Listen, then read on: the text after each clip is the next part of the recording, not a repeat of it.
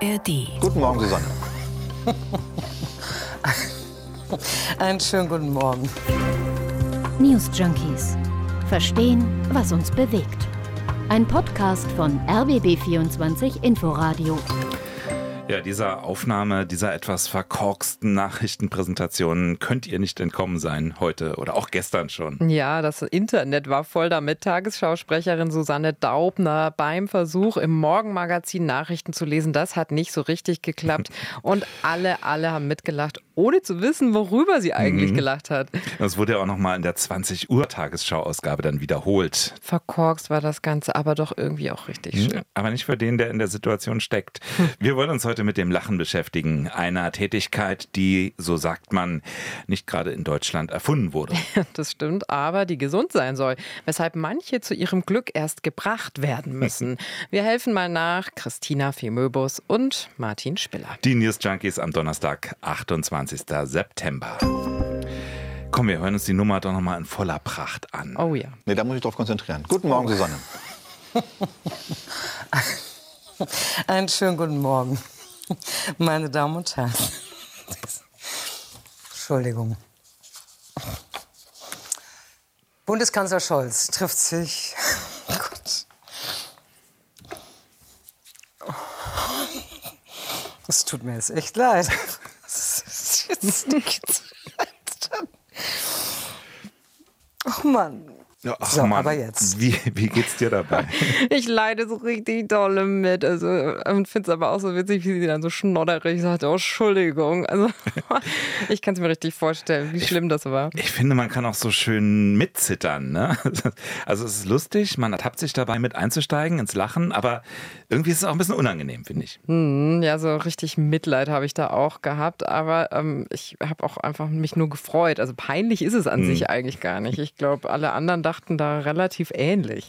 Sie hat es ja später versucht zu erklären. Das ging wohl los mit einer witzigen Überleitung zum Thema Rugby-Regeln, dass der Studiomoderator da jetzt drei Minuten 40 Zeit hätte, die Regeln zu lernen. So lange würden die Tagesschau-Meldungen dauern. Also richtig nachvollziehen naja, ist oft schwierig, ne? Naja. Außenstehenden den Grund für einen Lachanfall zu erklären. Ja, voll. Also da können die anderen oft nicht so richtig mitgehen, warum da jetzt die Person auf einmal anfängt zu lachen.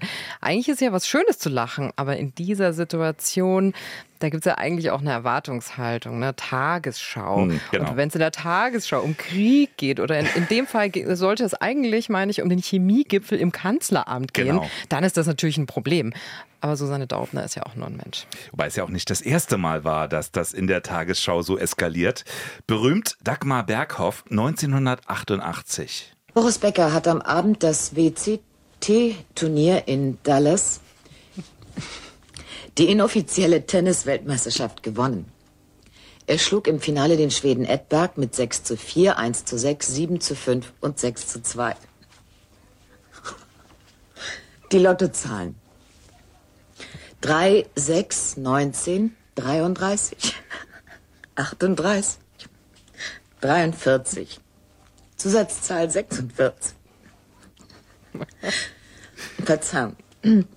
Die Gewinnzahl im Spiel 77 lautet 09, Entschuldigung, 0982942. Diese Angaben sind wie immer ohne Gewähr. Man hört diesen Kampf, ne? Das ist ein Klassiker. Ich muss direkt selber mitlachen. äh, Susanne Daubner, die wirkte da ja im Vergleich irgendwie noch relativ locker, oder? Absolut.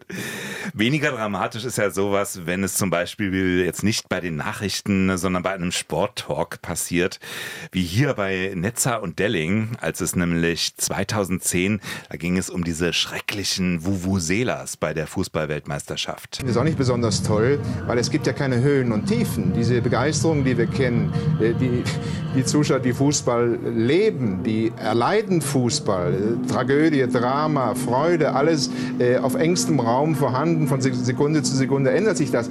Hier ändert sich gar nichts.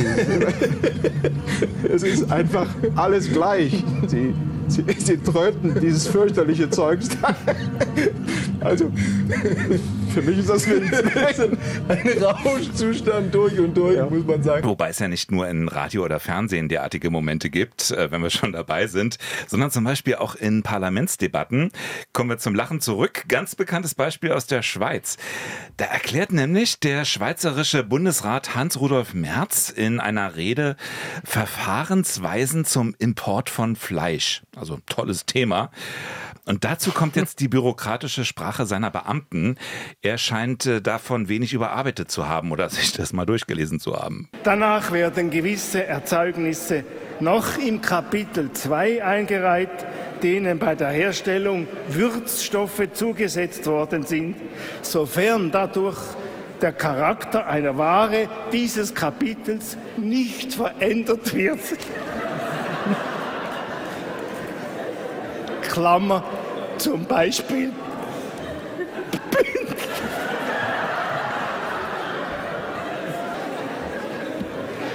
zum Beispiel Bündnerfleisch. Also auch in der Politik ist Spaß erlaubt. Das hat ja schon fast gloriodeske Züge. Total. Ich finde es ja toll, wie er so selbst darüber lachen muss. Ne? Wie er ja merkt, ich rede da gerade etwas, was kein Mensch je verstehen wird.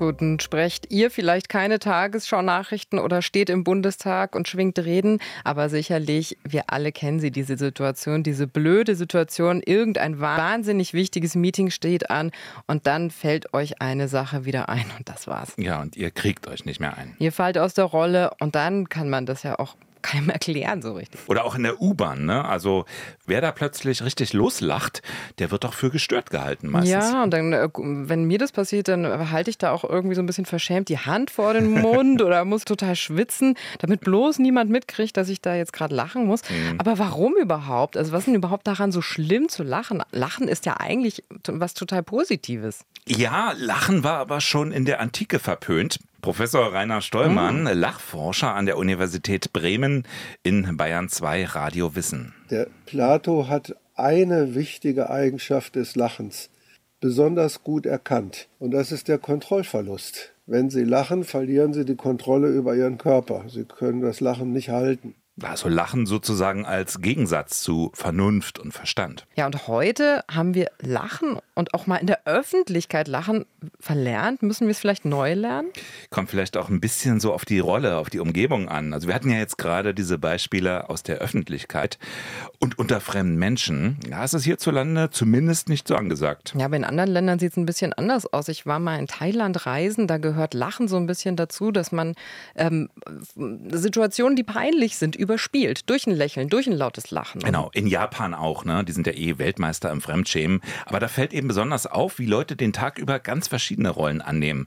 Also im Berufsverkehr zum Beispiel morgens, da ist Lachen so gar nicht angesagt.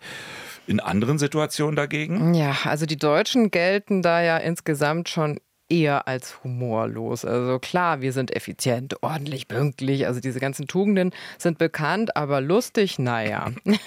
Wenn es nicht ein Katzenvideo gibt oder einen Mario Bart, dann äh, geht da gar nichts. Also gerade im Vergleich, wenn man sich mal die Briten anguckt mit mm. Monty Python oder so. Ja, wobei ich glaube, da hat sich schon ein bisschen was geändert. Also äh, gerade die Briten, die haben mal sowas von gestaunt über die Deutschen und zwar ausgerechnet beim Eurovision Song Contest. Ähm, da hatte man offenbar Deutschland immer so mit Nicole und so verbunden. Ja, ne? und den Anspruch damit auch noch gewinnen zu müssen, sonst ist Staatskrise angesagt. Genau, wie beim Fußball, einem Spiel.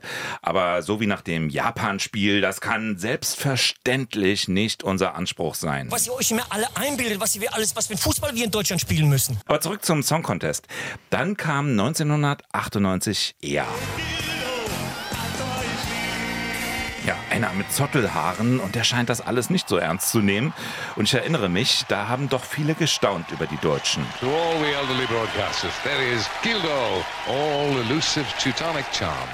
Hieß es da in der BBC. Ja, vor allem diese Selbstironie, komisch zu sein ohne Ankündigung und lustig sein auch ohne Karneval. Ja, oder so Berufswitzeerzähler eben. Mhm. Ich finde es ja immer schön, wenn man nicht hinterher selbst lachen muss, um einen Gag zu markieren. Ja, oder jedes Mal vorher so den Karton schon ankündigen muss. Jetzt genau. kommt ein Witz, Achtung, Achtung. Das hat ja Susanne Daubner auch nicht gemacht. Genau. Wobei sowas wie ihr passiert wohl in jedem Land. Außer vielleicht in Nordkorea. Beziehungsweise da wird dann eine Moderationsstelle frei.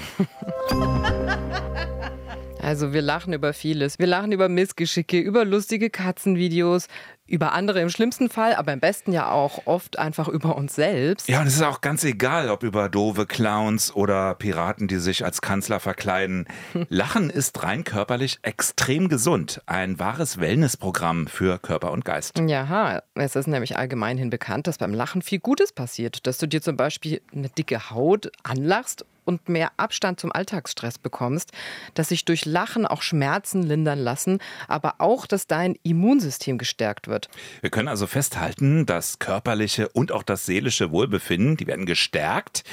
Aber warum ist das eigentlich so? Also was für Prozesse entstehen da im Hirn? Ja, also wenn ich dir jetzt einen doofen Witz erzähle, ne, da ähm, und du den dann auch noch lustig findest, oh, aus dem Stegreif bin ich ganz schlecht mit sowas, ehrlicherweise. Aber stellen wir uns mal vor, ich erzähle einen Witz und den findest du witzig, da wird dann eine Art Kettenreaktion in Gang gesetzt. Man kann sagen, sie haben im Gehirn, im Frontalhirn so eine Art Antennen, die das einsortieren, die Info. Und äh, wenn die Info irgendwas Erheiterndes und Komisches empfängt, was so qualifiziert ist, dass das Hirn sagt, das ist jetzt wert, mal eine Lachsalbe loszupusten, dann äh, geht ein Programm los.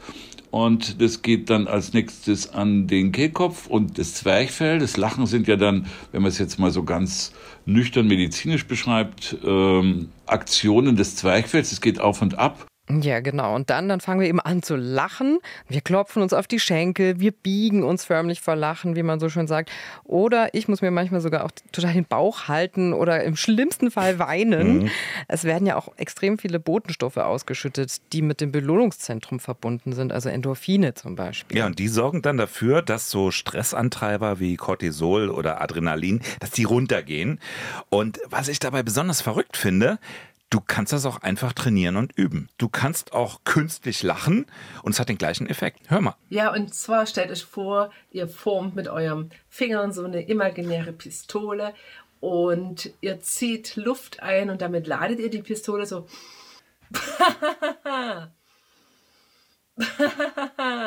und jetzt kommt noch eine ganze Lachsalve so.